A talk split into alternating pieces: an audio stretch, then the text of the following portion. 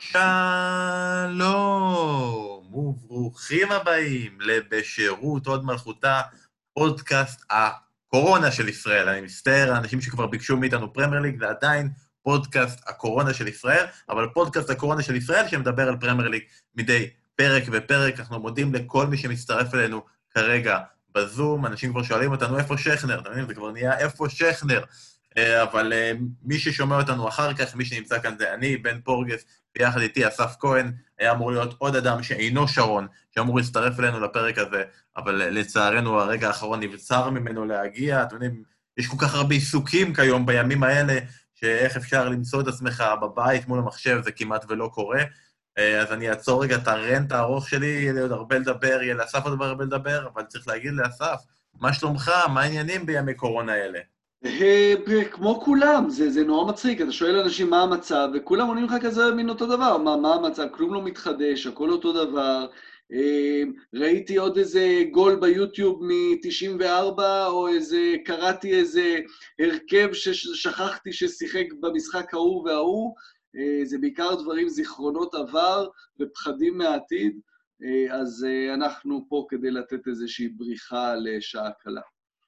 אה, אני יכול להגיד לך, אם אתה רוצה משהו שיעודד אותך, אני יכול לציין שאנחנו ממש עוד מעט תחגוג אה, שנה למשחק של אייקס נגד טוטנאם, רגע גדול, שאתה תשמח, תשמח להיזכר בו, לשבת בבית, אה, בטלוויזיה ולראות. מבקשים מאיתנו לעדכן מתי חוזר הפרמייר ליג, כי אחרת הם יחזרו לישון עד אז, אז הפרמייר ליג חוזר ממש עכשיו, בדקות אלה, אל תירדם, תהיו איתנו בזום. ואסף, אתה אומר שהכל עדיין אותו דבר, אני לא מרגיש שהכל אותו דבר, כי פתאום אתמול היו אתמול, אני, אתקן, היום יום ראשון, אז היום ב-6.59 היה גזרות חדשות שתקפות החל משבע, אה, עם כל מיני שינויים וחוקים וזה, ואני מבין את זה שהם מנסים, יודעים שעם ישראל חאפרים, וכולם ינסו לרמות. אז מנסים לרמות אותנו בחזרה עם כל מיני חוקים לא הגיוניים. אסור לך להיות מחוץ ל-100, מעבר ל-100 מטר, אלא אם אתה צריך לקנות מצעים, מותר להיות עד 500 מטר, אלא אם אתה רוצה לתקן את השרוכים של הנעליים שלך, וכו' וכו', אסור לך לפגוש את המשפחה שלך או חברים, אלא אם זה מחוץ לחנות של תשמישי קדושה. אתה כבר הולך כבר לאיבוד בכל הדברים האלה. אה, אני יודע שאתם התל אביבים האלה, אתם לגמרי מנותקים, אז מה קורה אצלכם? בטח אה, אנרכיה, בטח אתם מפקירים את הכל. אה, מלא אנשים, היום אה, היה לי לעשות איזה משלוח אה, באזור של כיכר רבין, הבאתי לשם ספר שמישהו הזמין, ופתאום ראיתי שם במה עם, עם שהשמיעו שם מוזיקה, ולא הבנתי מה, לקראת יום העצמאות, אבל מה, מה במה וזה, ועכשיו נזכרתי כבר יש את ההפגנה הגדולה עכשיו, אז לכן, והיה גם מלא משטרה, אבל לא כך הבנתי את הקטע. היו הרבה אנשים ברחובות. אני אגיד לך, נכון, כל ה... ההוראות האלה והדברים הסותרים הם מוזרים, אבל אלה דברים שעוד איפשהו אפשר לקבל אותם, כי אתה אומר, אוקיי, כולם מחפשים את עצמם. אבל דברים כמו שבאמת אה, מקוממים, שאמר היום פרופסור גרוטו, שפתר ככה את הכדורגל המקצועני, לא יהיה פה חצי שנה, שיכול להיות שזה מה שיהיה, אבל אתה רואה שבהרבה מדינות, בגרמניה, באוסטריה, בשוויץ, במדינות אחרות, יש איזשהו ניסיון לעשות תוכניות קדימה. ב-15 במאי נעשה ככה, וב-1 ביוני נעשה ככה, ויכול להיות שדברים ישתנו, אבל יש ניסיון לתוכניות קדימה. וכמו בהרבה דברים פה בישראל, שזה נורא מבאס, אין את התוכנית, הכי קל לסגור, בואו נסגור, שלא יהיה, ואז גם uh, באמת יהיו פחות חולים. זו לא הדרך, כמובן שמצפים מאנשים, ממנהיגים, מפקידי ציבור בכירים כל כך, לבוא עם תוכניות. כמה אופציות. ופה במקרה הזה גם לא צריך, ל... אתה מקבל מעיתונאים חשיפה ראשונה מה ההגבלות או הגזרות או התוכניות, שהכל יהיה פתוח, הכל יהיה שקוף. זו ההזדמנות של המדינה, של מוסדות המדינה, להראות לציבור, הנה, שקיפות, אנחנו מתייעצים, רוצים לדעת, יכול להיות שיש את התוכנית הזו ואת התוכנית הזו, ויש יתרונות לזה וחסרונות לזה. תחלקו עם הציבור, תנו לציבור את התחושה שיש מי שחושב, שמי שמנסה לפתור את, ה, את הצרה הזו, כי כולנו באותה צרה, כולנו באותם פחדים. ובאסה, באסה, דברים כמו שהיו היום מאוד מאוד מבאסים עם, אה, עם מה שגרוטו אמר. אני מסכים איתך לגמרי שמה שגרוטו אמר מבאס. אני חושב שיש גם איזה צד הפוך. אתה אומר, תחשפו לציבור. אני מרגיש שבמצב הזה הם חושפים טיפה יותר מדי לציבור, כי אתה רוצה תוכנית, אין תוכנית, אבל מה שיש זה הרבה מאוד אנשים שלמדו מזה שכולם פשוט אומרים, פשוט אומרים לציבור, כל, אני רוצה לעשות ככה, אז אני אגיד את זה בטוויטר ואני אעלה ל-ynet, בריאיון חי ב-ynet, אני אעלה ל-N12 ואני אגיד את הדברים שלי. אין לי שום אחריות על הדברים האלה, אז בסוף כאילו ישאלו את גרוטו מה עומד מאחורי זה, הוא יגיד, זה מה שאני חושב. אני חשבתי שזה הדבר הנכון, והכל נלקח כאילו זה אמת לאמיתה. יש פה הרבה בעייתיות בדבר הזה, ואנחנו מאוד מאוד מקווים, אמנם אנחנו פה של כדורגל אנגלי, בסוף המטרה שלנו זה שכדורגל האנגלי תחזור. הספורט הישראלי הוא, הוא משני, הוא פחות חשוב, אבל עזבו את זה שזה הפרנסה שלנו, זה החיים פה של הרבה מאוד אנשים, ואני מקווה שיקחו בזה חשבון יותר גדול מאשר אה, אה, לא נראה לנו, אז לכן לא נעשה את זה. ואנחנו גם נתעסק בנושא הזה אה, בחלק מהשאלות ששלחו לנו, ואנשים שעכשיו איתנו כאן בזום, מוזמנים להמשיך לשאול אותנו שאלות גם תוך כדי הפרק, אבל שלחו לנו שאלות לפני כן, כמו לדוגמה אה, שי בליח, שהוא מאזין אדוק ונאמן, שאני מאוד מעריך, הוא שואל, נניח ואומרים לנו שאפשר להחזיר את הספורט לשגרה, בתנאי שענף ספורט אחד ימשיך להיות מושבת. על איזה ספורט אתם מוותרים? אה, ונראה לי שבמקרה הזה, קווין דה בריינר, שרון לא פה, ולכן אנחנו יכולים בפה מלא, אנחנו לא מרגישים אפילו חוסר נעימות להגיד שאנחנו שנינו מסכימים על איזה ענף אנחנו מוותרים, לא? אם אתה קורא לכדורסל ספורט, אז כן, בהחלט. אז, אז כדורסל אפשר לוותר, לא מבין בשביל מה צריך את זה. סתם, זה כל אנחנו אומרים בצחוק, בתור הענף השני בישראל, כמובן חשוב שגם הוא יחזור, גם שם, זה, זה נותן שמחה ואושר לכל כך הרבה אנשים. ומעבר לזה כמובן מקום עבודה ופרנסה. אנשים קצת שוכחים, זה לא רק השחקנים והמאמנים, זה כל כך הרבה דברים מסביב ש, ש, שתלויים, ו, וספקים, ו, וטלוויזיה, ו, ו, ו, וכן הלאה, ולכן uh, חשוב שזה יחזור. Uh, על מה הייתי מוותר? לא רוצים לוותר על כלום, מה היינו מוותרים? כן, כדורסל פחות קרוב לליבנו, אבל, uh, אבל בשביל האחרים כמובן אנחנו בעד הכל. נסתפק בכל מיני תוכניות על אה, הימים של ג'ורדן, שעוד, עקבנו, שעולות בנטפליקס, אבל אני כן רוצה לקחת את זה הפוך לכיוון היותר רציני מהשאלה של שי, אלא להגיד, אה, באמת ענפי ספורט, שאולי במצב הזה, כן, צריך לחפש את הדרך, לאשר אותם. נגיד, סתם לדוגמה, עכשיו כרגע הציבור הישראלי צמא לספורט, אין לו ספורט, הוא, הוא צריך משהו, וצריך לחשוב על איך אפשר להגיע למצב שנגיד משחק כמו, אני אגיד, כדורעף. משחק כדורעף שאומנם לא שומרים בו על השני מטר, אבל המגע בו הוא משני במקרה הכי טוב ש, שיש, אה, ואפשר אפילו לעשות הגדרה שבה אנשים ישחקו עם כפפות, אם זה מאוד מאוד אה, מפחיד המגע, אפשר להחזיר את הכדורעף, זה ספורט שפעם היה אהוב בישראל, אה, זכה לפופולריות, צנח בעניין כרגע, אבל אם אין כלום, אז אולי יהיה את זה. טניס כחול לבן, כמה מגע יש בטניס? נכון, זה לא יהיה טניס ברמה מאוד גבוהה, אבל, אבל תנו לנו משהו. למה טניס לא יכול לחזור במצבים כאלה? וכמובן, במצב הזה כרגע אני מעודד את כולם, כולם לחזור לראות WWE כמוני, תדעו שהם הוכרזו כעסק חיוני בפלורידה, ולכן הם ממשיכים כרגיל, אז כולם להשלים את הימים שלכם מאז טטנקה, ותבואו, בואו לראות איתי WWE. אה, ועוד שאלה אחת לפני שאנחנו ממשיכים, לאנדרו נצר, שנראה לי שראיתי אותו גם פה, והוא גם אחלה, הוא שואל, אה, איזה, כל הזמן יש הנחיות, כל הזמן יש הנחיות חדשות, ואז הנחיות שסותרות ההנחיות ודברים כאלה, אז איזה הנחיות הייתם ממציאים בשביל הכיף? איזה הנחיות? אז אני אגיד, אה, לא, לא יודע הנחיה, אבל אני אגיד עם מסקנה, יש כל מיני דיבורים על כדורגל בלי קהל, ואנחנו עוד רגע נגיע לזה, כדורגל, איך מתמודדים עם, עם הנושא של הכסף, איך אפשר יהיה לעשות מגע ברחבה, בסוף, אני חושב שהדבר הכי חשוב פה, זה צריך להחליט, עד שאי אפשר לירוק בציבור, אני לא רואה איך אפשר שיהיה כדורגל. כאילו, אנחנו לא באמת מסוגלים, קחו מאיתנו הכל, אבל אנחנו עדיין צריכים בסוף שיהיה את היריקה, חצי פה, חצי אף הזה, רק אז אנחנו נדע שהכדורגל יכול לחזור. אה, אסף, יש לך איזה גזרה, איזה הנחיה שאתה רוצה לתת לכולם? אנחנו נמצאים פה, כשאיתנו צופים, מאזינים, אה, אנשים שהם חובבי בעיקר כדורגל אנגלי, וכדורגל אנגלי של פעם, אתם זוכרים, היה לנו את הקסטות וידאו האלה, הישנות, שהיינו רואים את הגולים הגדולים של האייטיז, או כזה מין קלטת סיכום עונת 84-85, ואני זוכר שמה שתמיד הכי הפעים אותי ב... או הכי הדהים, או הכי היה שונה, מעבר לזה ששחקן מחזיר כדור לשוער והשוער תופס ביד, זה שאחרי גולים, בעיקר באנגליה זה היה, היו לוחצים יד אחד לשני, לא היו חיבוקים. היו לוחצים יד, חוזרים אחורה, הכל בסדר, באיזה גול יוצא דופן אז מחבקים, אבל בדרך כלל זה היה לחיצת יד. אז uh, זה משהו שאולי יחזרו אליו פתאום, יהיה לחיצות ידיים, ולא, ולא החיבוקים ההמוניים, למרות שאנחנו בעד, בעד כל גילוי חיבה ושמחה. Uh, מה שכן יכול להיות נחמד זה שאולי בכלל, אנחנו רואים הרבה יותר אנשים שעומדים בתור כמו שצריך, ולוקחים uh, רווח אחד מהשני. אם אלה דברים שיישארו בחיים גם אחרי זה, וואלה, הרווחנו. הדברים הראשונים שיימחקו, ברגע שזה ייגמר. והזכרתי, אז אני ממשיך. אני נחשף בימים האחרונים שעדיין יש אנשים שמדברים על אין כדורגל בלי קהל.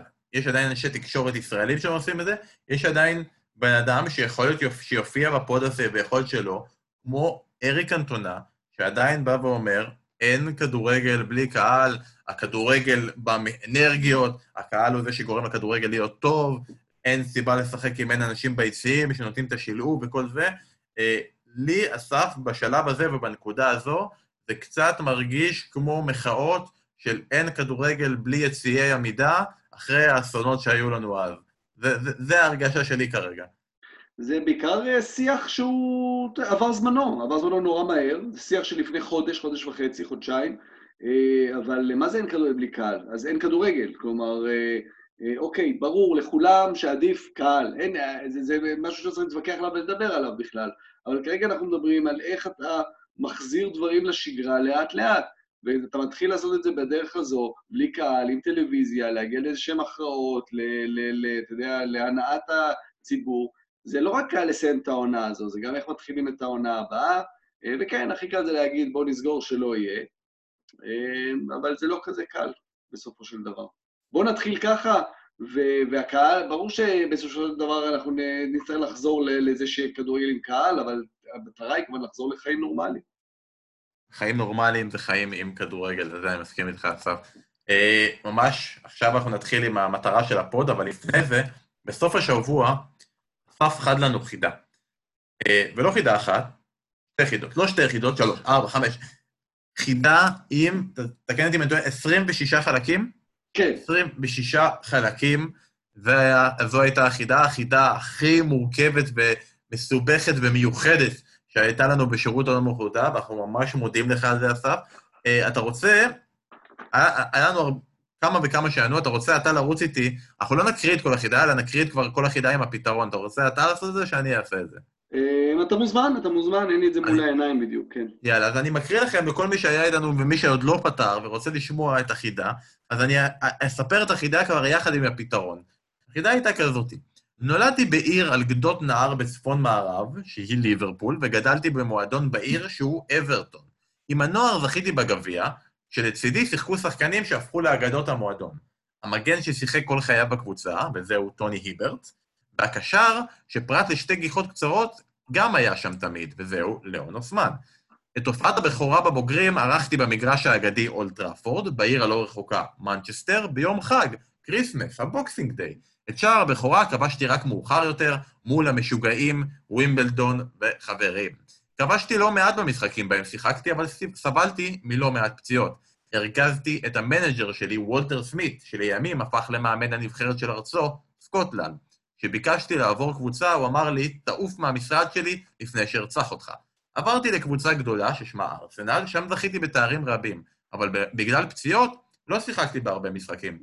לא רק פציעות מנעו ממני לשחק, גם אלוף עולם בשם תיירי אנרי שיחק טוב ממני והיה בהרכב. וואלה. בגמרי הגביע של הקבוצה שלי אמנם ניצחנו, אבל לא שיחקתי בגמרים עצמם.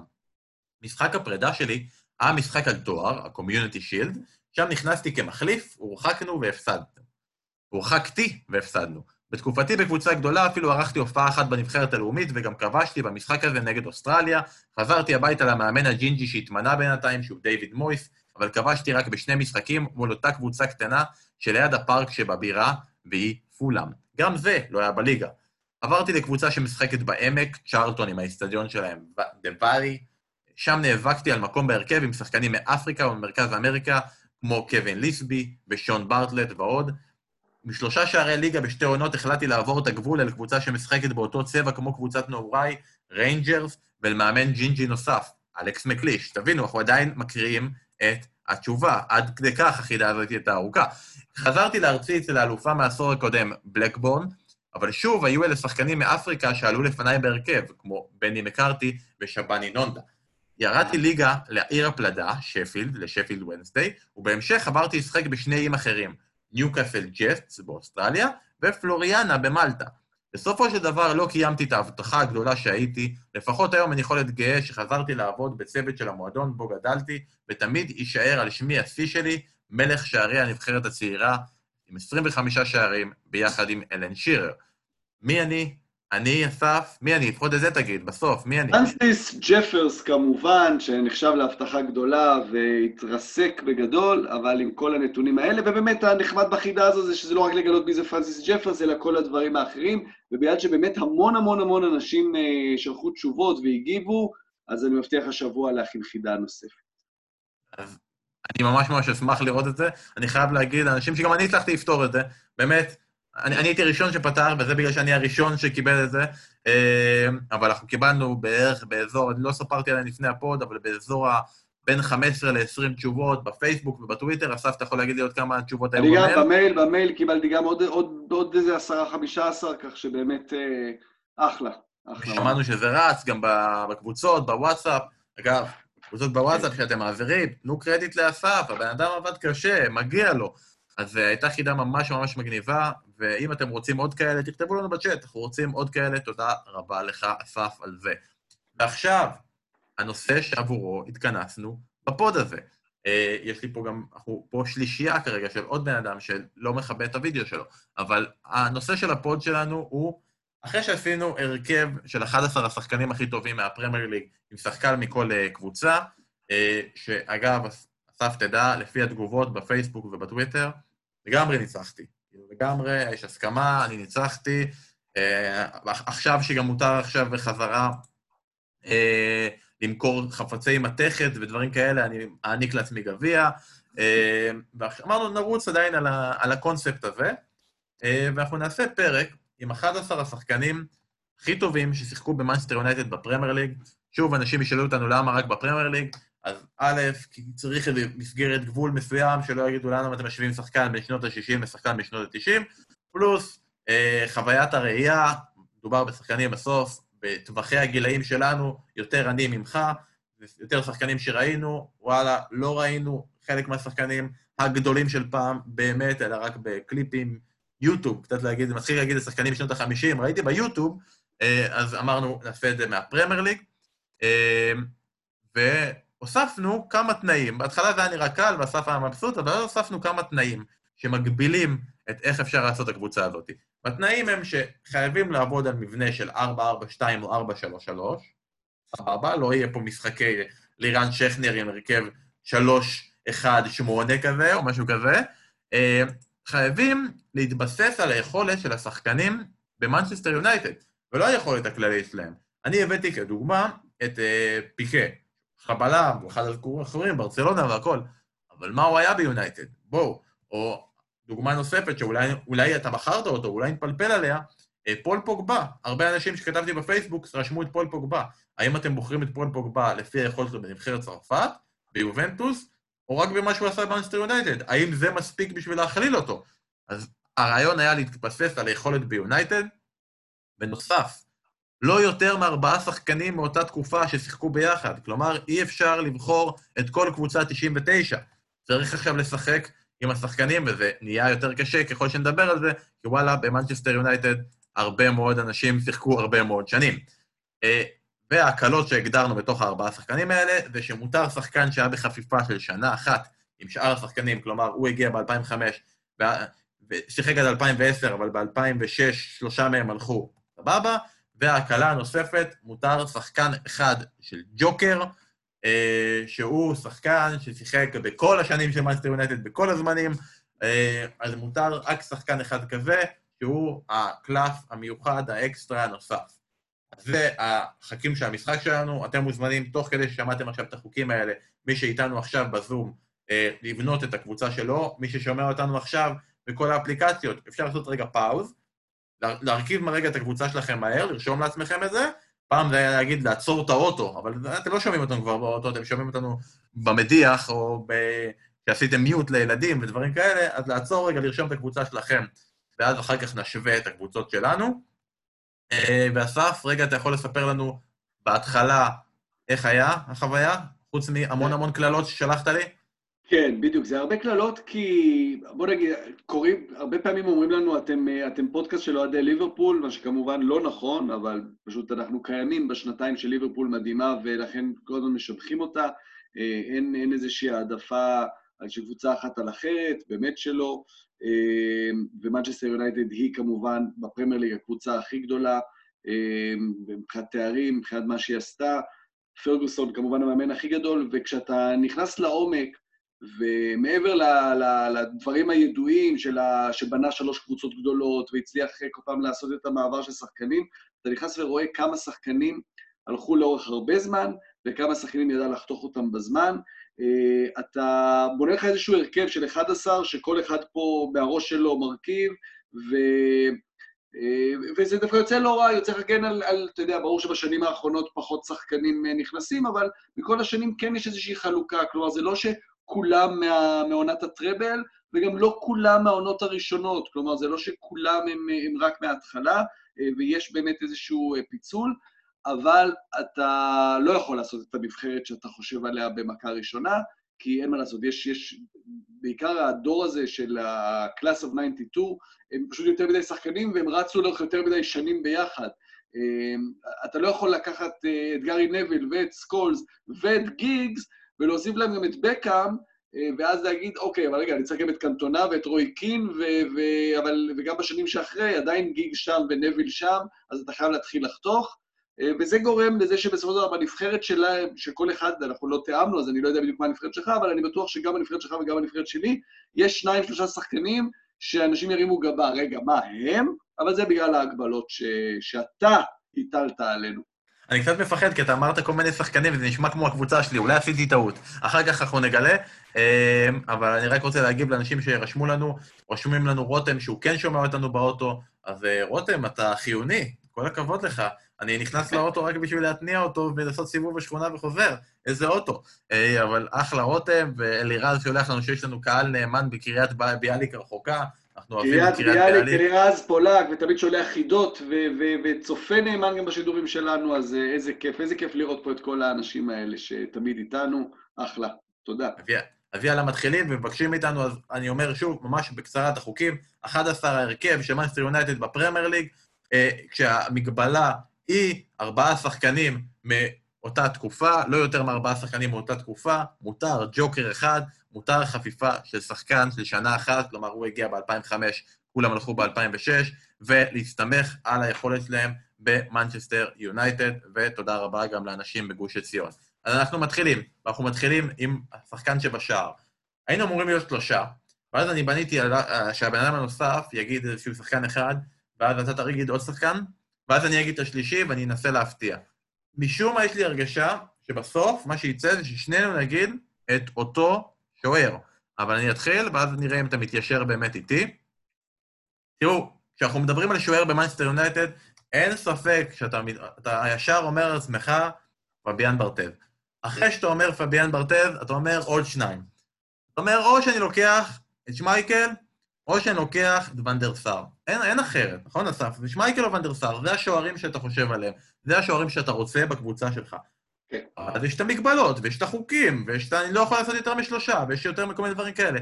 ואז החלטתי, שאני בשוער, אני אפילו לא מתלבט.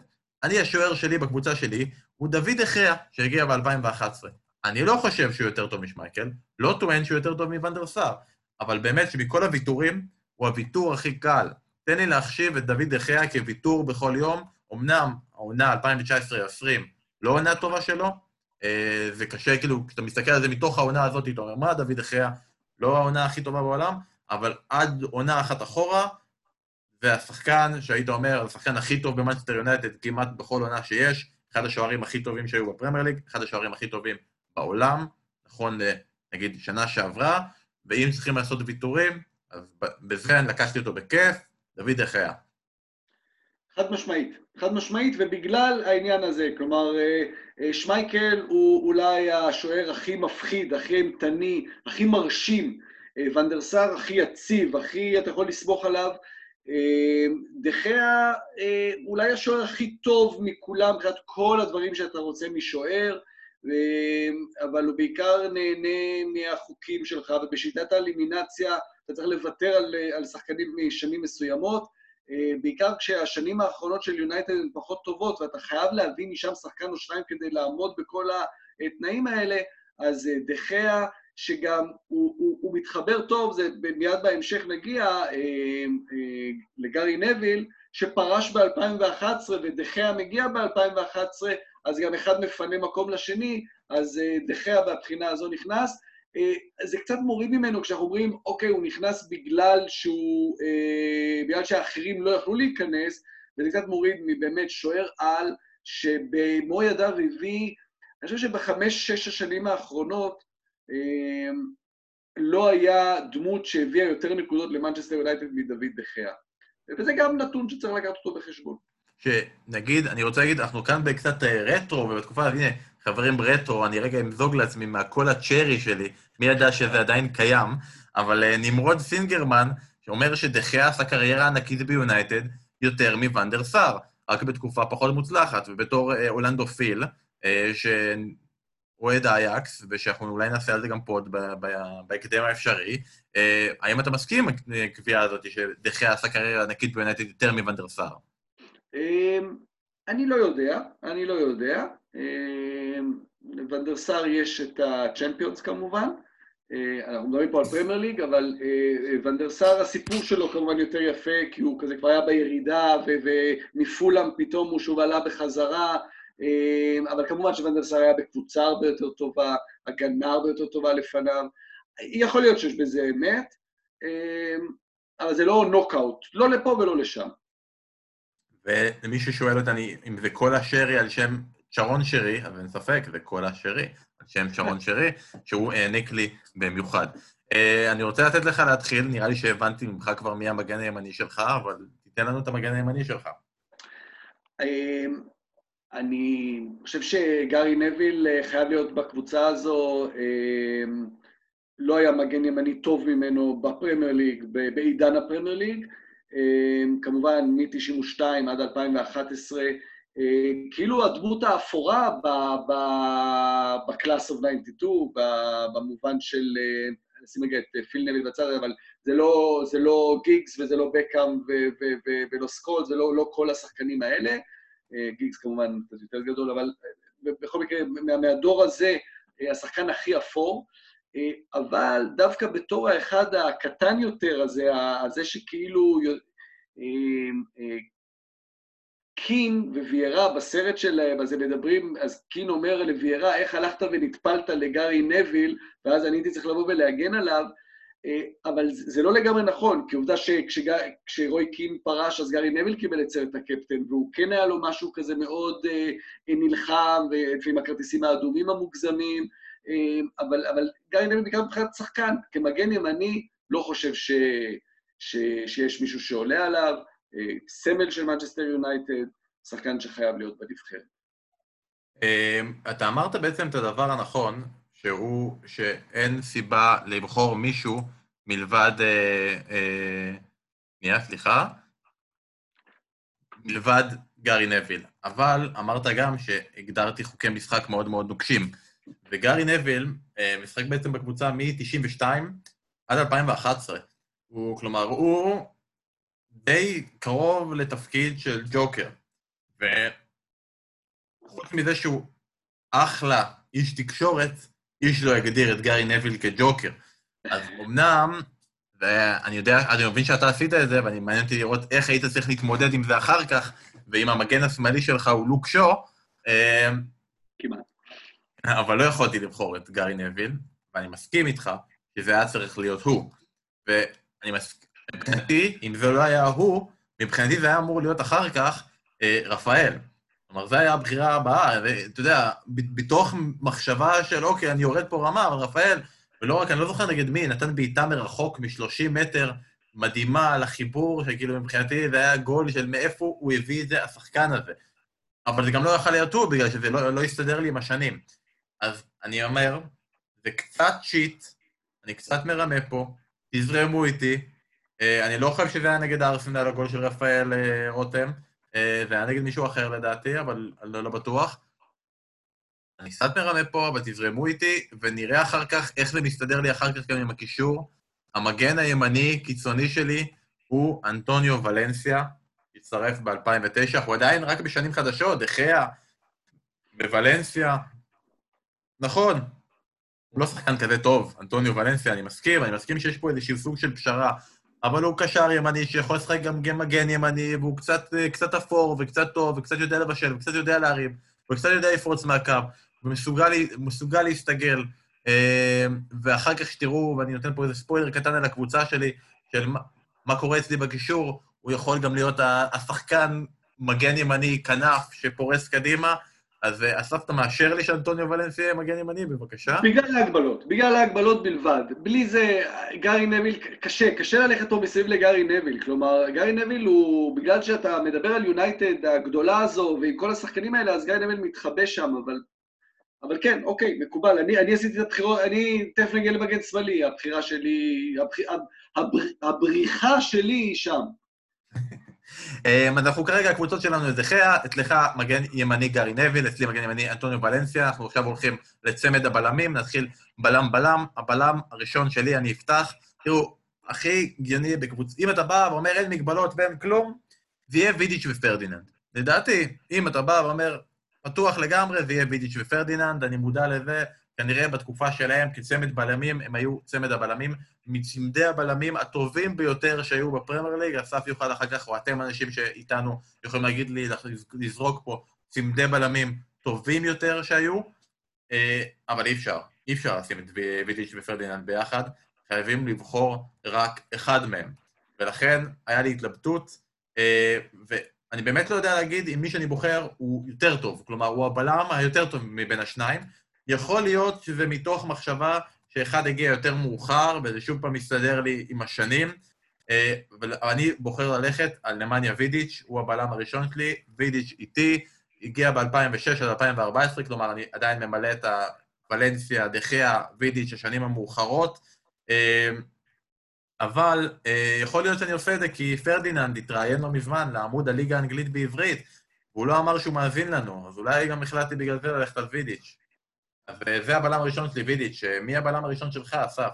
אז תן לי להגיד את שניהם, כי אני, אני איתך בווידיץ', אני גם בחרתי את וידיץ', אבל, אבל הסיבה היא שאני רוצה, אני משלים אותו, אתה יודע, אתה מנסה גם לעשות קבוצה, ואני משלים אותו עם סטיב ברוס.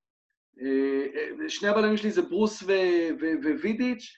אה, אני מסכים איתך שווידיץ' ופרדיננד הם צמד הבלמים, אתה יודע, אולי לא רוצה להגיד הכי מרשימים, אבל מהמרשימים בפרמייר ליג, אבל הם, הם לגמרי אבולוציה. בכלל בכדורגל אנחנו רגילים לדבר על אבולוציה, שאם לא היה את זה, אז אין את זה, כלומר, אם לא היה אה, את קרויף, אז לא היה פפ גוורדיולה וכן הלאה, ודברים כאלה. אם לא היה את סטיב ברוס וגארי פליסטר, לא היה את וידיץ' וריו פרדיננד. שילוב כזה מושלם של שני בלמים, גם באופי, גם במשחק, אה, אה, בתיקולים, ביכולת לבנות התקפות, בניגוד.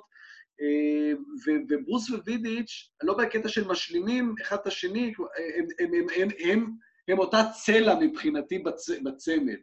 אה, אז, אז אני מסכים איתך עם וידיץ', ואני הולך לשני שלי, שזה סטיב ברוס, שכמובן מתחיל עוד לפני הפרמייר ליג. צריך להגיד, הייתה לו את העונה הזו ב-90, שבה הוא כבש 19 שערים, מספרים רונלד קומניים, בשביל לא מישהו שהוא אה, אה, אה, זכור כאיזה רונלד קומן כזה, אה, אבל סטיב ברוס, אה, בעיקר, בטח לאוהדי יונייטד, כלומר, אם יש נקודות ציון משמעותיות בהיסטוריה של מנצ'סטר יונייטד, אז כמובן הצמד שלו נגד שפילד ונסדיי באליפות ההיא, הגול שלו בדקה ה-90, שבעצם היה הגול הראשון שהטביע את, את, את המושג הזה של פרגי טיים, שהבלם, שהם יודעים שהם הולכים לנצח, וכולם יודעים שהם ינצחו, ובסוף הם ינצחו, וזה יגיע, אז הוא היה אחראי על השער הזה.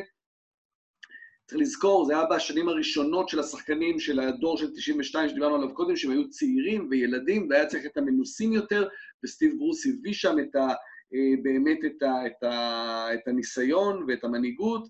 אה, הקפטן אה, בדאבל הראשון, והסיפור הנחמד כמובן אצל, אצל סטיב ברוס זה שזה מדהים, אחד השחקנים בתקופתו הכי חשובים בכדורגל האנגלי, שלא רשם אף לא הופעה אחת בנבחרת, שזה גם באמת מסוג הדברים הנדירים. סטיב ברוס מבחינתי הוא...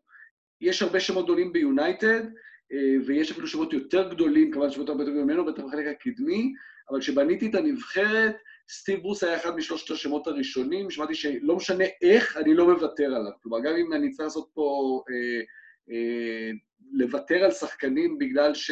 בגלל ההגבלות, עליו אני לא מוותר, הוא בנקר בפנים. אז זה סטיב ברוס שמשלים לי את צמד הבלמים עם וידיץ'. תראה, בהתחלה, ברגע שאמרת את השם סטיב ברוס, רציתי לטעון משהו, הטיעון שלי קצת נחלש ברגע שהבאת את כל מה שאמרת עכשיו, ואני מבין אותך עכשיו לגמרי, אבל תראה, בהתחלה בחרת את דחיה ולא את ונדרסאר. ועכשיו אנחנו ממשיכים, ובצמד הבלמים לא בחרת את הבלם השני שלי, הוא יאפ סתם. וזה נהיה קצת... אה, אה, אה, אתה קצת שוכח... אתה קצת שוכח את השורשים שלך, אסף. אתה שוכח מאיפה באת ולאן אתה לא הולך עד ספטמבר, אסף. אז הבלם השני שלי הוא יאפ סתם. מבחינתי, הוא... אני מודה, ואני אומר, אני יחסית, אני מתחיל להגיד צעיר, אני עוד לא בגיל שבו אני אוכלוסיית סיכון לקורונה, ואני מספיק צעיר בשביל לא מספיק להכיר את יכולותיו של סטיב ברוס בשנים הראשונות של הפרמייר ליג. אה, יאפ סטאם זה הרבה יותר השנים שלי, וגם לנוכח המשחק, חוץ מזה שאני חושב שלדעתי הוא היה הבלם השלישי הכי טוב שהיה במאנסטר יונייטד, אה, אחרי וידיץ' ופרדיננד, מאלה שראיתי, אני, אני מוריד החוצה את אה, סטיב ברוס במשוואה הזאת. הוא גם טוב מאוד מבחינת המשחק, כי הוא לא היה הרבה עונות במאנסטר יונייטד. כלומר, הוא היה סך הכל מ-98 עד 2001, אבל בתוך התקופה הזאת הוא מצליח גם לזכות בשלוש אליפויות, גם להיות חלק מעונת הטראבל, גם שנתיים להיות מגן השנה של וופא, אה, אז כל המרכיבים האלה הובילו ביחד למחשבה שלי, שאני לוקח אצלי את יאפ סטאם, לכן יאפ סטאם ובידיץ' זה ההגנה שלי, אצלך יש משהו אחר. אה, אני אמשיך עם המגן השמאלי שלי, אה, ואם אתה לקחת מגן שמאלי, את בלם, את סטיב ברוס, אז עכשיו אני גם אחזור לימי הנוסטלגיה, ואני אגיד שהמגן השמאלי שלי הוא דניס אירווין. כן, הייתה פה התלבטות לגבי פטריס אברה, אה, ואני מלא מדי, כבר ראיתם כמה שחקנים שבחרתי בשביל לקחת את פטריס אברה, אבל האמת, גם לא ממש מתחרט על זה.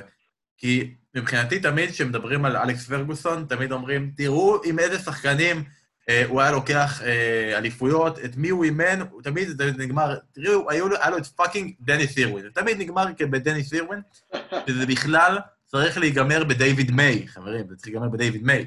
אה, אבל זה לא הוגן, כי דווקא אלכס פרגוסון אמר על דניס אירווין שהוא היה אחת הרכישות הכי טובות שהיו לו. שחקן הרכב בכל עונה שלו בקבוצה, והיו הרבה כאלה, הוא היה שם לדעתי משנת 90 עד 2002. מלבד בעונה האחרונה שלו, אחד השחקנים הכי מאותרים בתולדות יונייטד עם 13 מדליות, לדעתי השני הכי מאותר שלהם בתולדות הפרמייר ליג. יש מצב שכנראה גם בכל הזמנים ביחס למתי יונייטד התחילה להצליח.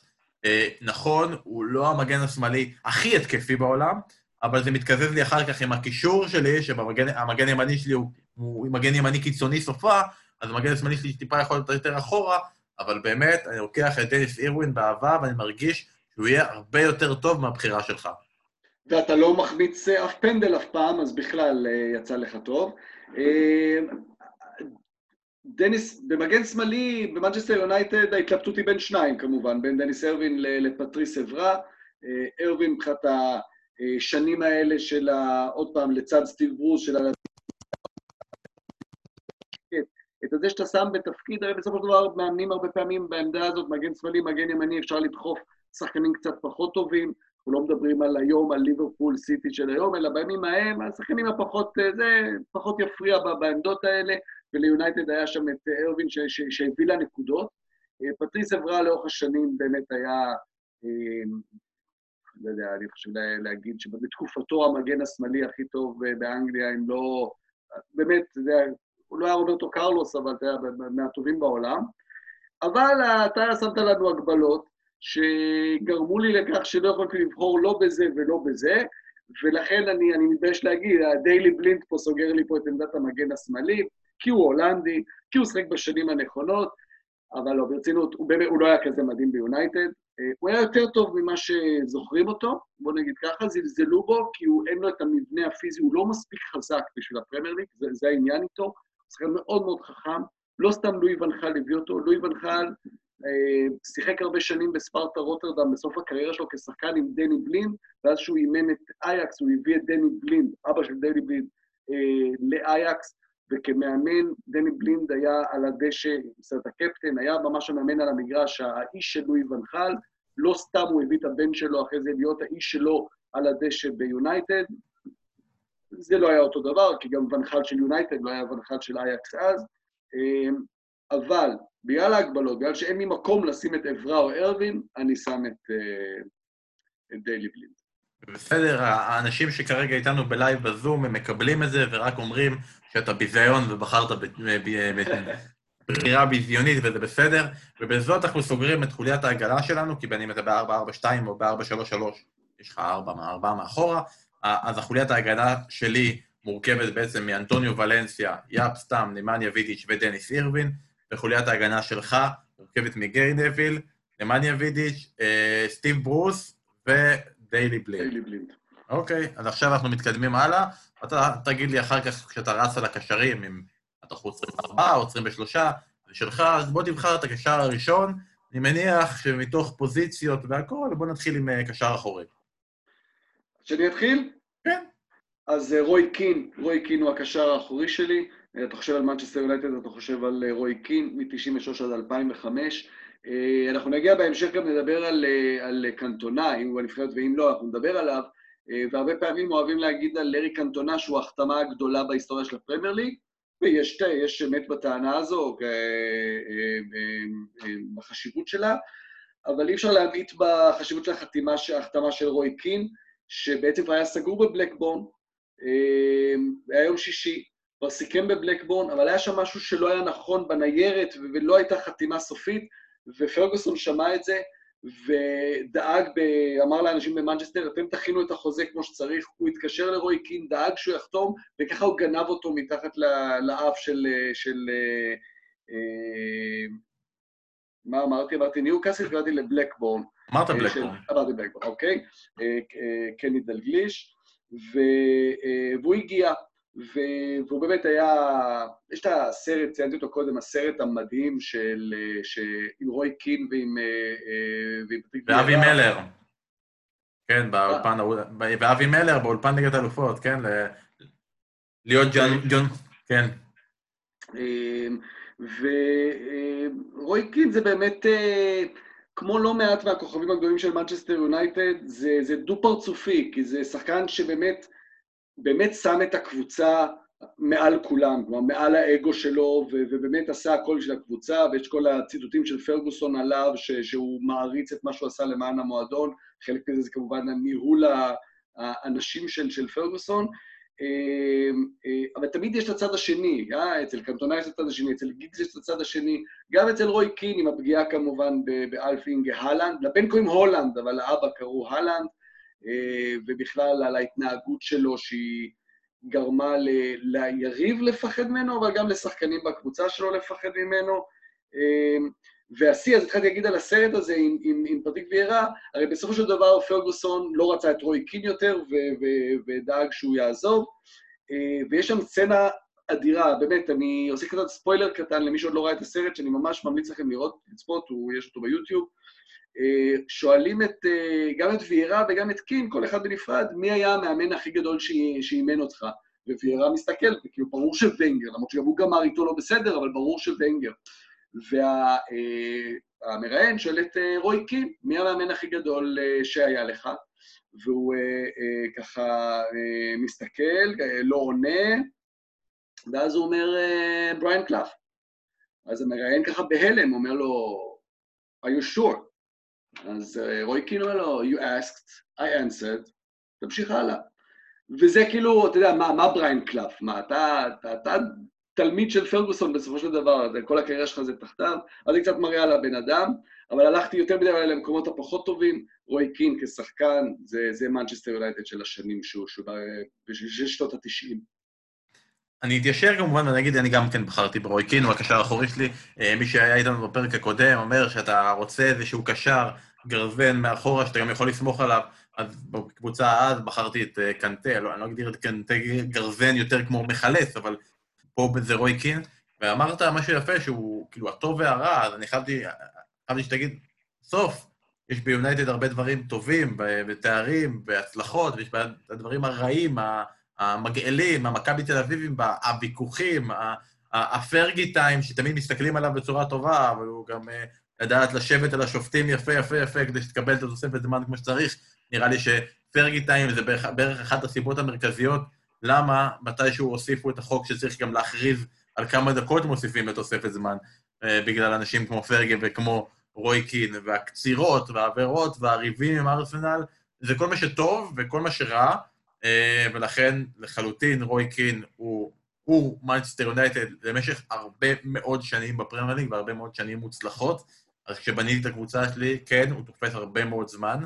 נכון, הוא מ-93 עד 2005 הוא תופס, גם כן. כשהוא כבר קצת ירד ממנו, עדיין משך שם עוד שנתיים-שלוש, שדי דופקות אותך, אבל אה, אי אפשר, אי אפשר לוותר עליו. אי אפשר שלא.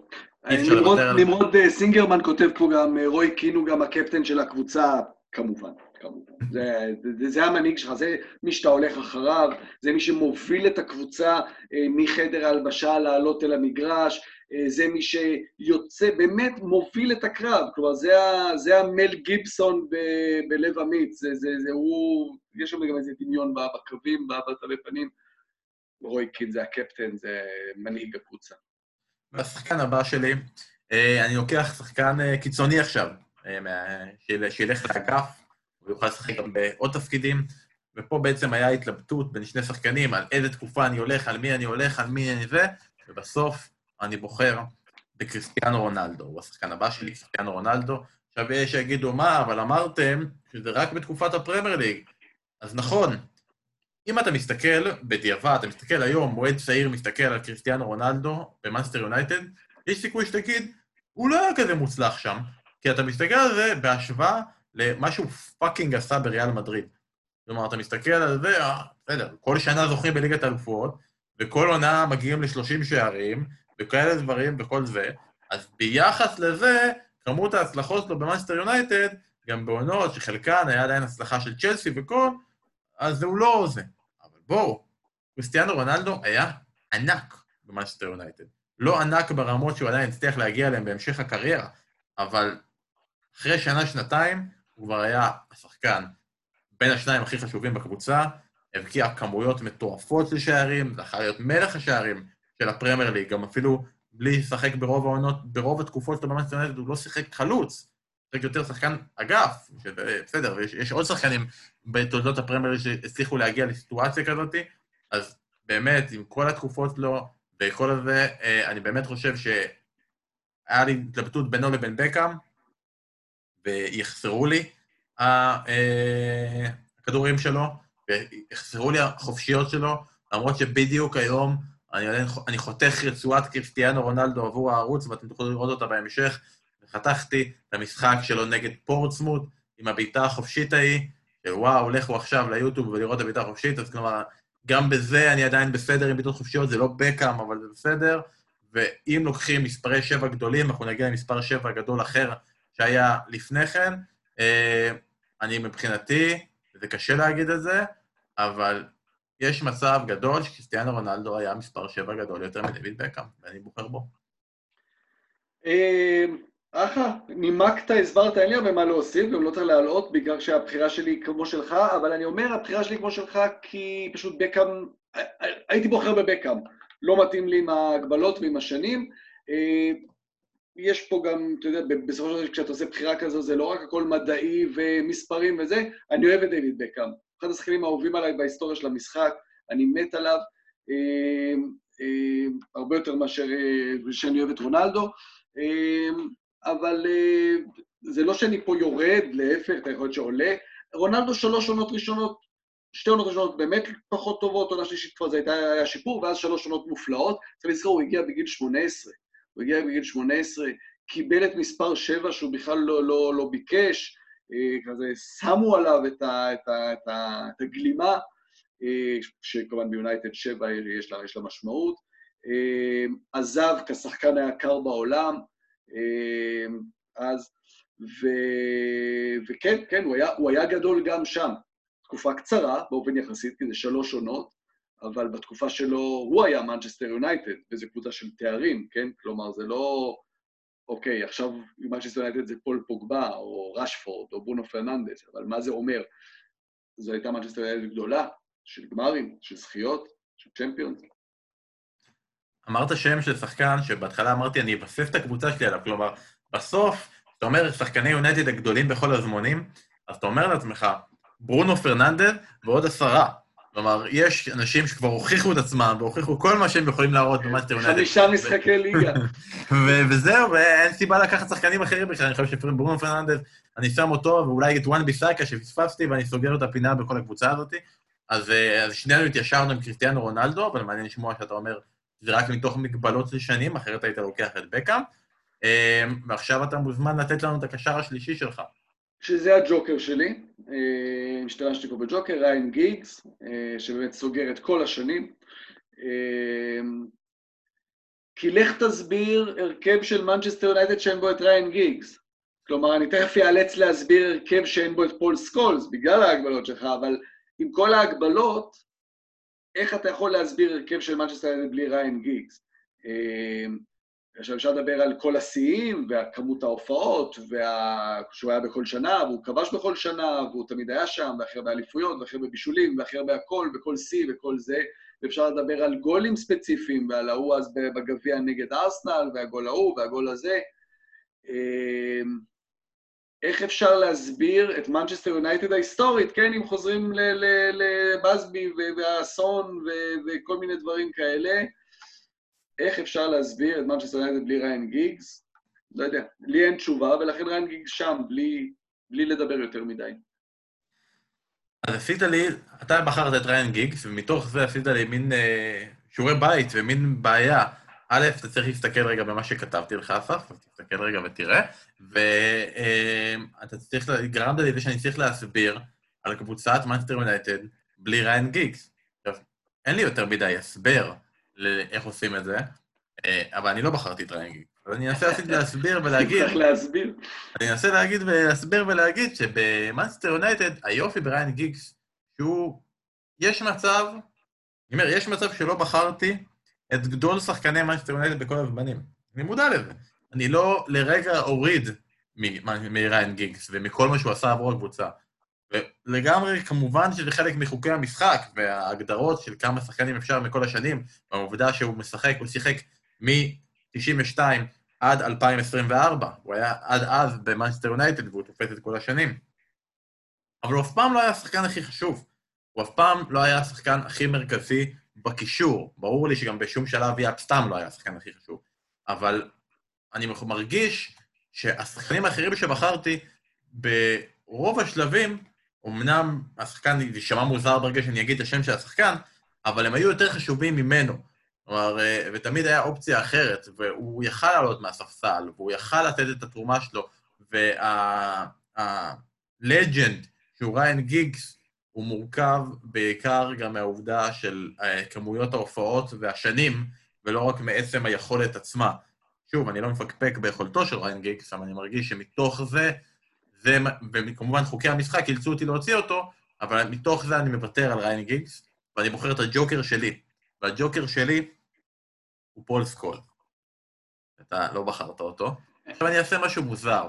אני ביקשתי, אני מבקש, אני אנסה להצדיק את הבחירה שלי בפול סקולס בזה שאתה תקריא קטע מתוך ספר שלך, שיסביר למה אני בחרתי בפול סקולס.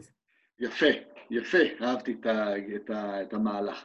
ככה אני מוותר על עצמי, ככה אני מתנצל. גם הוא, גם הוא, כמו גיגס, הוא חייב להיות שם, הוא באמת השחקן ש... אה, שרון ואני הכנסנו אותו לאגדות דשא, שמנו אותו, הכנסנו אותו לספר, וחילקנו בינינו, כותב מי יכתוב על מה, ואני אמרתי אני אכתוב על סקולס, ואתה בא לכתוב עליו, ואתה אומר, אוקיי, מה נכתוב עליו? כי זה לא, אנחנו לא הספר, אה, מי שקרא, מי שלא קרא, ממליצים כמובן, זה לא ויקיפדיה כזה של הוא שיחק כך וכך, הוא הבקיע כך וכך, אלא אתה מנסה לתת את הסיפור, את המקום של כל שחקן בחברה, במועדון, בתרבות, מה, מה המשמעות שלו, ואתה באמת מנסה להבין על פול סקולס, וזה נורא קשה. ואז אתה הולך וקורא וחוקר, ו, ו, ואתה קורא שכל מי שמדבר עליו, גדולי אנשי הכדורגל בעולם, מדברים עליו כאחד הכי גדולים. זאת אומרת, רגע, אם הם אומרים את זה, אז מה אני אבוא ואגיד?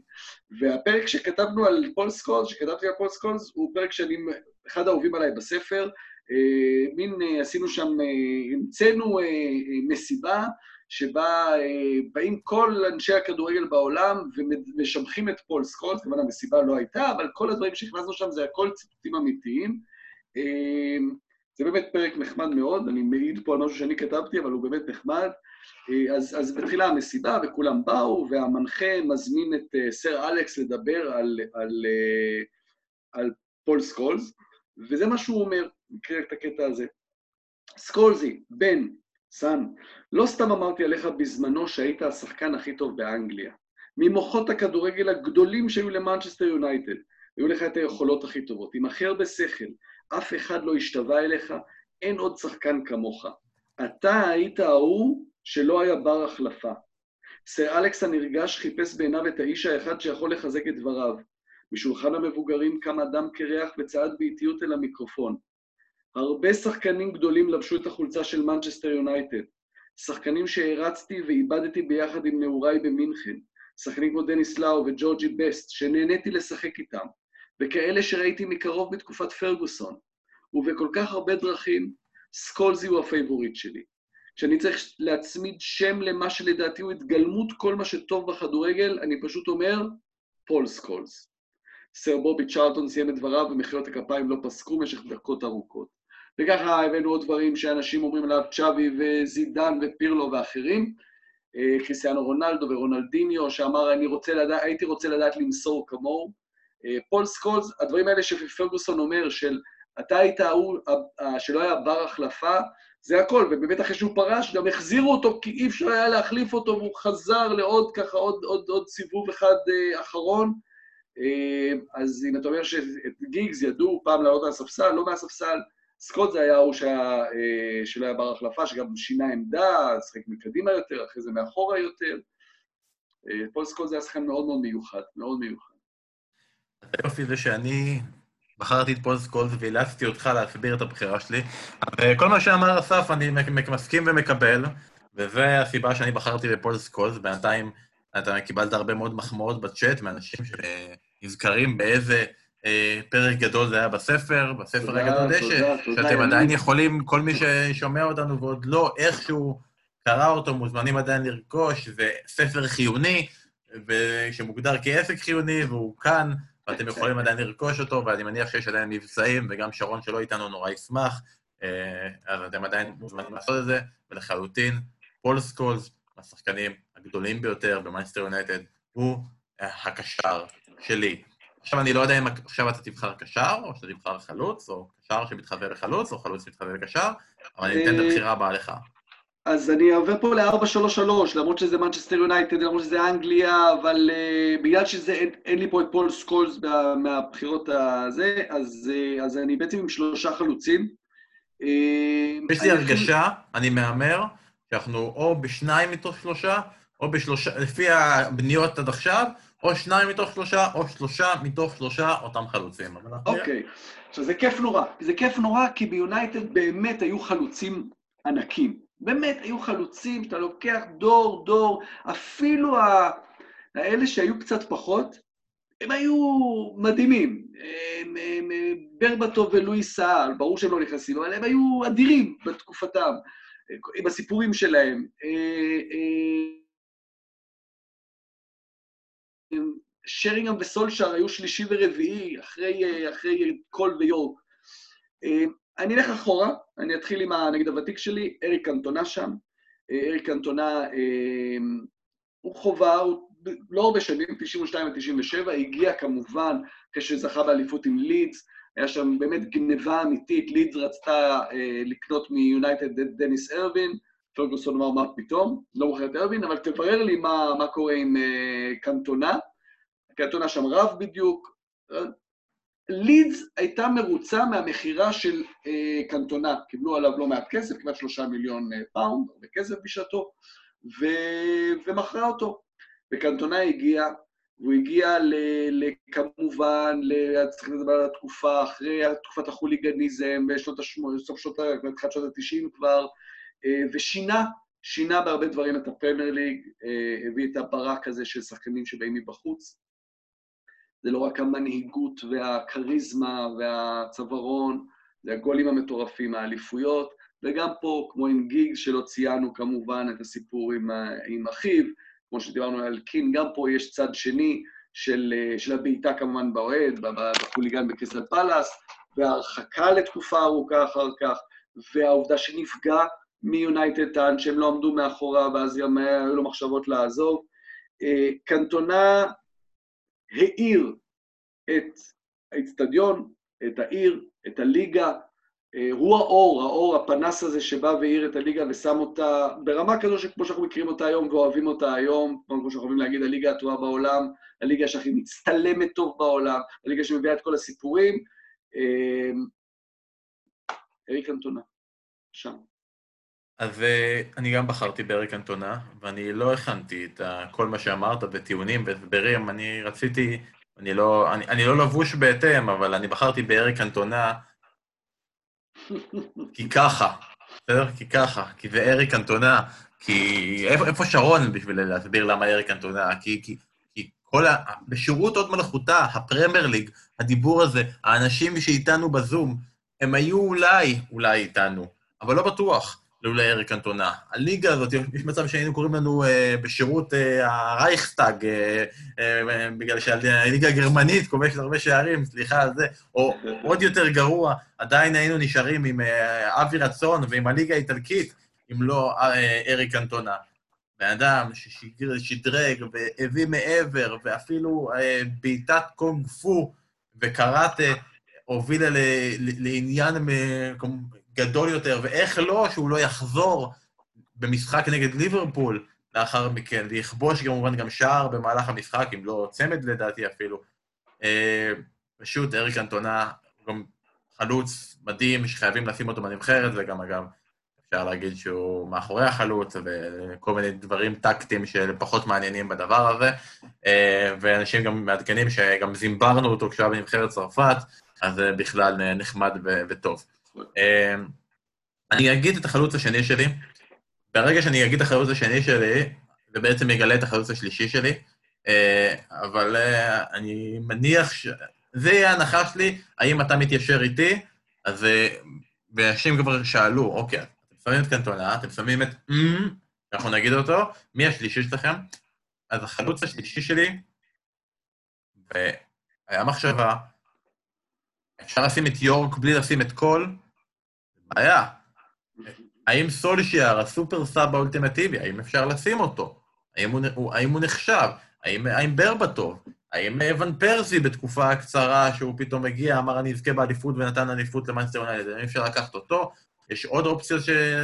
שרלוונטיות, ובסוף לקחתי, החלוץ השני שלי הוא רוד ון ניסטר. שרות וניסטרו, אם אתם מסתכלים בהם שוב, לפי ערכי הוויקיפדיה ולפי זה שופטים אנשים, אז אה, רות וניסטרו ממש לא יכול להיות אחד מהשחקנים הגדולים של מנסטר יונייטד בכל הזמנים, אה, רק מעצם העובדה שבתקופה שהוא היה, מ-2001 עד 2006, הוא נפל ביחסית בתקופה שארסנל טיפה שלטו וצ'לסי טיפה שלטו, אז בן אדם היה חמש שנים ביונייטד, והמלאי תארים שלו כולל אליפות, גביע וגביע הליגה. זה כאילו מאזנים של שחקנים בתקופה אחרי אלכס פרגוסון. זה כאילו, יש שחקנים היום באנצמנט שיכולים להגיד שהם זכו באליפות גביע וגביע הליגה, אבל בתוך התקופה הזאת, עם המעט התארים האלה, הוא הצליח לקחת כל מיני דברים נוספים שהם טיפה יותר אישיים, אבל להיות פעמיים בנבחרת העונה. פעם אחת הוא היה שחקן העונה של השחקנים, ופעם אחת שחקן העונה בכלליות, וזה לא באותה עונה, בשתי עונות שונות. הוא זכה בנעל הזהב של הפרמייר ליג, שלוש עונות הוא היה מלך שערי ליגת האלופות, והוא גם שיאן השערים של מנסטר יונדד בליגת האלופות. אגב, אני לא בטוח, כי יכול להיות שרוני עקף אותו, למרות שחלק מהשערים של רוני הם בליגה האירופית, אז אני לא בטוח לגבי זה מי מהם מלך שערי הצ'מפיונס ולא אירופית. אה, הוא fucking היה חלוץ מפלצתי, שאם הוא לא היה עוד אחד מאלה שנכנסים לרשימת ה... הסתכסכו עם אלכס פרגוסון, שהחליט להביא את הדבר הבא ולהעיף אותו, ומשם הוא הלך לריאל מדריד והמשיך גם להפציץ לתקופה מסוימת גם שמה, אז רוד ואן ניסטלרוי יכל באמת להיות לא רק בבחירה שלי כאחד מחלוצים הגדולים, אנשים רושמים לי אה, איזה בחירה אלמנטרית והכול, אבל מבחינת תארים וגדולה, אולי לא שם, מבחינתי, בחלוצים, לגמרי כן שם. אני הייתי רוצה לבחור את רות וניסטרוי, הוא היה שם בנבחרת המקורית שלי. אה, הוא לא נכנס, כי ענייני שנים וכאלה, ואני בוחר שם שחקן שאני לא, לא שלם איתו, הוא לא יכול להיות ב-11 של מנצ'סטר יונייטד, אבל בגלל ההגבלות הוא שם. אה, נתקעתי כשהשחקן הנוסף, זה היה בין רשפורד לרובין ון פרסי, והלכתי על רובין ון פרסי, וכמובן, בגלל שהוא הולנדי, אה, אבל מעבר לזה, רובין ון פרסי היה אה, בעונה האחרונה של פרגוסון, האיש שעשה את ההבדל. כלומר, הביאו אותו, מלך השערים מארסנל, הביאו אותו כי פתאום הייתה שם עוד איזה חיה חדשה שעלתה, ואלה שעושים רעש מהעבר השני של הרחוב, וצריך אה, להתעשת ולזכות באליפות. ובא רובין ון פרסי בעונה מופלאה, עונה אחת, מופלאה באמת, גולים, כל גול בצבע, זה נורא כיף אה, בימים אלה, בצ'ארלטון, אנחנו רואים את כל המשחקים מפעם, ויש הרבה משחקים של העונה הזו, של ון פרסי, עם גולים אדירים. אה, באמת, אה, עם כל החלוצים הגדולים שהיו ביונייטד, ברור שהוא לא שם בטופ, אבל בהגבלות האלה הוא הגיע, ובאמת עם שערי אליפות בלתי נשכחים, אז, אז הוא החלוץ השלישי שלי, כן. הוא החלוץ השני שלך, עכשיו נגיע לחלוץ כן. השלישי שלך, אתה עוד רגע תגיד, ואז אני אגיד גם שלי, אה, ואנשים נזכרים ואומרים, כן, הגול נגד אסטון וילה עם המסירה של רוני והוולה, אז כמובן כן. שזה השער. אנחנו מדברים עליו עם עוד שערים רבים נוספים. ש... ואני... שבמונדיאל, במונדיאל 2014 הוא עשה אותו דבר, אבל עם הראש, כמובן נגד ספרד, כן? דיילי בלין, מרים, נגיחת דג, אחד הגולים המפורסמים, בעצם אותו גול. גם זה כרגע משודר בערוצי ספורט אחד מדי פעם השער הזה, וכדאי לכם לראות אותו. ואם כבר פלאגים וכל הדברים האלה, אז זה לא הפעם הראשונה שאני ואתה מתווכחים על ון פרסי וואן ניסטלרוי, זה פעם שנייה שאנחנו עושים את זה, כי יצא לנו לפני, לדעתי, שנה וחצי, פרק special ההולנדים הגדולים שהיו בפרמייר ליג, ואנחנו מתווכחים בינינו, אה, איזה מקום, מי צריך להיות לפני מי, ון פרסי או וניסטלרוי, אני אפילו לא זוכר מי בסוף החלטנו. אז אתם מוזמנים להיזכר בפרק הזה, לחפש אותו ולהיזכר בו. באמת, אחד הפרקים הכי אהובים עליי מתוך בשירות עוד מלאכותה. עכשיו, אה, אסף, תן לנו את החלוץ השלישי שלך. אז אה, וויין רוני הוא החלוץ השלישי, כמובן 2004 עד 2017, כן, אתה בהלם, אה, מה, מהבחירה. אה, מה נגיד, מלך שערי המועדון, מלך שערי הנבחרת, לא קשור למועדון, מלך שערי, זה, הכי הרבה גולים עבור קבוצה אחת בליגה. אגב, חשוב להגיד את זה, העניין שהליגה עכשיו נעצרה, קונה גוארו בבעיה, כלומר, קון עבר את הנריק, הכובש הזר, אבל אה, כמובן עדיין, הכובש המצטיין בפרמייר ליג זה אלן שירר, אבל שירר עשה את זה די בחלוקה בין הגולים שלו בבלקפורן ובניוקאסל. וויין רוני כבש הכי הרבה שערים עבור קבוצה אחת, שזה אומן שסרט 183 שערים, הגוארו עם 180, אמ, אבל אה, כן, וויין רוני, הוא לא גדל ביונייטד, הוא הגיע כמובן בגיל 18, אה, עם הרבה תמיהות של אנשים של כמה כסף שפך פרגוסון על ילד בן 18 מאברטון, אה, וגדל להיות מין השחקן הזה של... שאף פעם לא מקבל את ההערכה האמיתית למישהו, כי הוא לא נראה חלוץ כזה, הוא לא נראה וניסטל רוי, הוא לא נראה, בטח הוא לא נראה רונלדו, אה, הוא, הוא לא נראה כמו אף אחד מכל אלה, אה, אבל, אבל, אבל הוא היה חלוץ ענק, והוא היה שחקן ששנים רבות היה פנים של מנצ'סטר יונייטד, הוא היה השחקן היחיד, שרון אוהב לספר את הסיפור הזה, שאלכס פרגוסון בא נרגש לחדר הלבשה, סליחה, למסיעת עיתונאים, עם פתקים כשאז שהוא היה צריך לשכנע למה, כשהוא חשש שרוני יעזוב ורצה שדרוג בחוזה, והוא היה צריך לדבר אליו דרך כניסת עיתונאים ולשכנע אותו להישאר, כשאצל אחרים בעבר הוא די בפשטות היה פשוט חותך וגורם להם לזורק אנשים שהיו מתנהגים ככה. רוני היה היו הרבה שחקנים שפרגוסון מאוד אהב, אבל אני חושב שאם יש מישהו אחד שבאמת היה הבן שלו, זה היה ויין רוני, וזהו, רוני שם בהתקפה של יונייטד, לדעתי, כן, חייב להיות. תחשוב שכאילו כמה הוא יכול להיות סמל של יונייטד, שבשנים ההם, מתי שהוא התחיל לפרוץ, עוד באברטון, למי הוא כבש את שער הבכורה, אם לא לארסנל, שאותה, וארסן ונגר, שעוד באותה תקופה מוריניו, אה, מוריניו, אה, פרגוסון כל כך לא אהב, ואיך אפשר לא לבחור את ויין רוני אה, מגדולי, מגדולי כובשי מנסטר יונייטד בכל הזמנים, שאין לו את כל נקודות הפתיחה האלה, שבסוף, השחקן הזה שכאילו, אומר לעצמך, אין לו את כל הדברים שאתה מצפה שיהיה לו, ועדיין נבחרת אנגליה תלויה בו פעם אחרי פעם, ובוא נע... אני זוכר, נראה לי, לדעתי, יורו 2012, הוא היה מורחק בהתחלה של הטורניר, והוא הצטרף רק למשחק השלישי וכבש שער והעלה אותם לשלב הבא, ופשוט כאילו, נעביר שני משחקים ורק נחכה לרגע שהוא יבוא ויושיע אותנו. ויין רוני, מלך שערי נבחרת האנגליה בכל הזמנים, זה לא רלוונטי, אנחנו מדברים על מנצ'סטר יונייטד, אבל...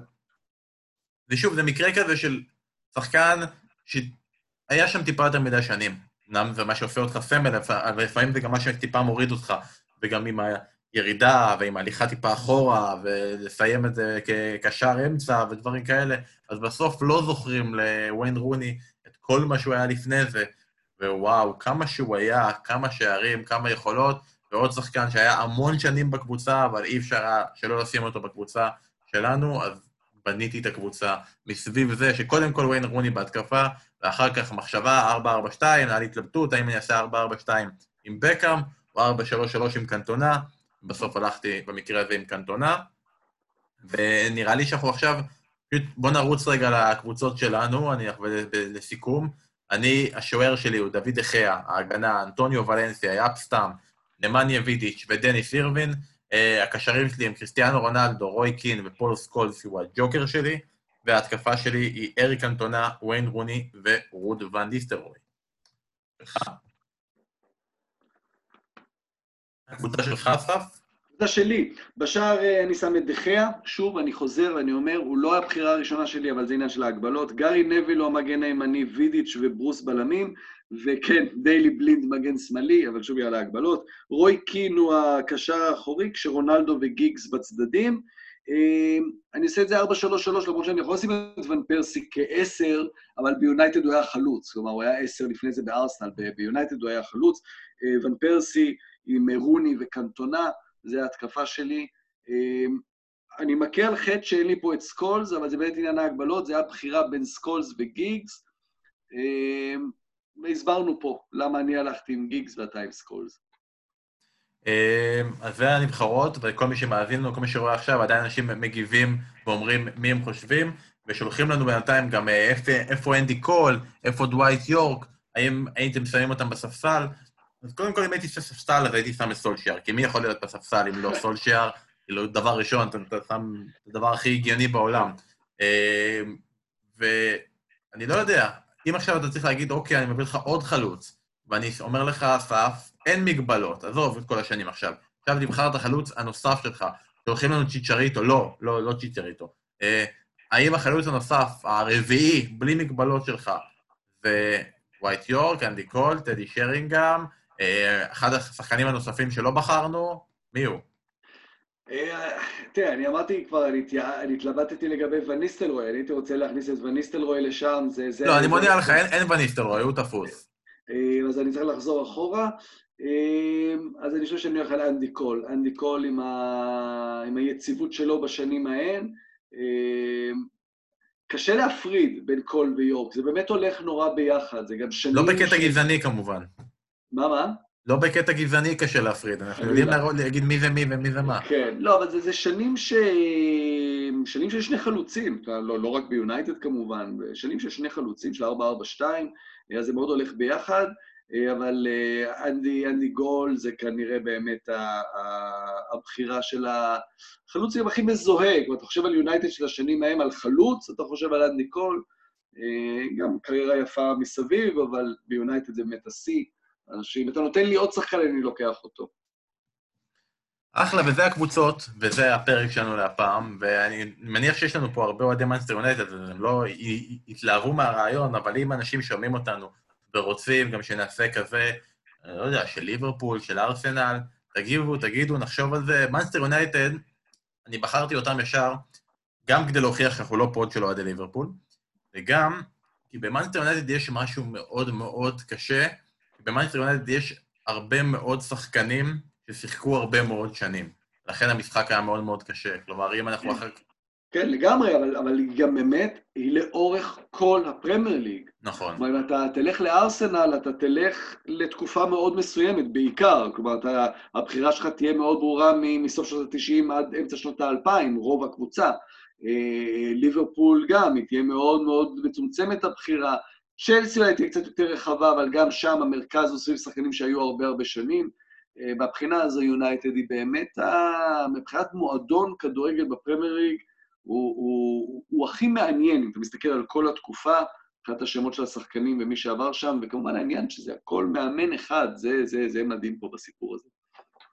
אז אם בכל זאת תרצו, למרות שאסף הסביר למה לא לעשות על קבוצות אחרות, אבל אם לא, תרצו... לא, חלילה, למה, הסברתי למה התחלנו ממנו.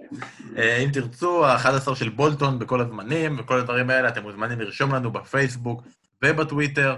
אה, ואנחנו גם יכולים להגיד שהפרק הבא שלנו, אנחנו עוד לא יודעים להגיד מתי הוא יהיה, אבל הפרק הבא שלנו הוא, אה, אנחנו חוגגים שנה לפרק שהקלטנו קצת לפני טוטנאם נגד אייקס, שהיה פרק special אייקס שבו רצנו על הקבוצה באמת ההיסטורית הזו של אייקס וסיפרנו את הסיפורים הקטנים של השחקנים, ואז קרה מה שקרה, וגם עונה קרה מה שקרה עם כל הדברים האלה, ואנחנו לא, אנחנו עושים לרגע לזה שעבר שנה עוד special אייקס, הפעם קצת אחרת, הפעם לא נעבור על השחקנים של השנה ולא נדבר על ה...